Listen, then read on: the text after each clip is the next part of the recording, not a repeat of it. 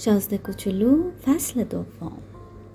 اینجوری بود که روزگارم تو تنهایی میگذشت، بی اینکه راستی راستی یکی رو داشته باشم که باش دو کلمه حرف بزنم، تا اینکه زد و شش سال پیش در کویر صحرا حادثه‌ای برام اتفاق افتاد.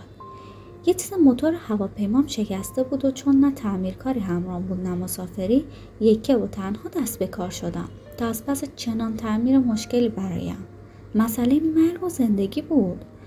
آبی که داشتم زورکی هشت روز را کفاف میداد. شب اول را هزار میل دورتر از هر آبادی مسکونی روی ماسه ها به روز آوردم. پرت افتاده تر از هر کشتی شکسته‌ای که وسط اقیانوس به تخت پاره چسبیده باشد.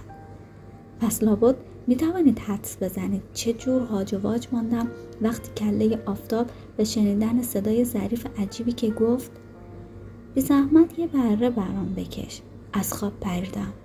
ها؟ یه بره برام بکش. چنان از جا جستم که انگار سائقه بهم زده. خوب که چشمهایم را مالیدم و نگاه کردم، آدم کوچولوی بسیار عجیبی را دیدم که با وقار تمام تو نخ من بود. این بهترین شکلی است که بعدها توانستم از اون درآورم. گیرم البته آنچه من کشیدم کجا و خود او کجا. تقصیر من چیست؟ بزرگترها توی شش سالگی از نقاشی دل سردم کردن و جز بوهای باز و بسته یاد نگرفتم چیزی بکشم. با چشمایی که از تعجب گرد شده بود به این حضور ناگهانی خیره شدم. یادتان نرود که من از نزدیکترین آبادی مسکونی هزار میل فاصله داشتم و این آدمیزاد کوچولوی من هم اصلا به نظر نمی آمد که راه گم کرده باشد یا از خستگی دم مرگ باشد یا از گشنگی دم مرگ باشد یا از تشنگی دم مرگ باشد یا از وحشت دم مرگ باشد. هیچ چیز به بچه‌ای نمی برد که هزار میل دورتر از هر آبادی مسکونی تو دل صحرا گم شده باشد.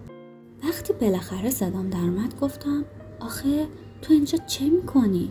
و آن وقت او خیلی آرام مثل یه چیز خیلی جدی دوباره در اومد که بی زحمت واسه من یه بره بکش. آدم وقتی تحت تاثیر شدید راز قرار گرفت جرأت نافرمانی نمی کند. گرچه توی آن نقطه هزار میل دورتر از هر آبادی مسکونی و با قرار داشتن در معرض خطر مرگ، این نکته در نظرم بی‌معنی جلوه کرد. باز کاغذ خودنویسی از جیبم درآوردم، اما تازه یادم اومد که آنچه من یاد گرفتم بیشتر جغرافی و تاریخ، حساب و دستور زبان است. و با کجخلقی مختصری به آن موجود کوچولو گفتم نقاشی بلد نیستم. بهم جواب داد عیبی ندارد، یک بره برایم بکش. از آنجایی که هیچ وقت توی عمرم بره نکشیده بودم، یکی از آن دوتا نقاشی را که بلد بودم برایش کشیدم، آن بوای بسته را. ولی چه یکی خوردم وقتی آن موجود کوچولو در آمد که نه نه فیل تو شکم یک بوا نمیخواهم، بوا خیلی خطرناک است و فیل جا تنگ کن، خانه من خیلی کوچولوست، من یک بره لازم دارم، برام یه بره بکش. خب کشیدم. با دقت نگاه کرد و گفت نه این که همین حالاشم حسابی مریض است، یکی دیگر بکش. کشیدم. لبخند بانمکی زد و در نهایت گذشت گفت خودت که میبینی این بره نیست، قوچ است، شاخ دارد نه؟ باز نقاشی رو عوض کردم، آن را هم مثل قبلی ها رد کرد.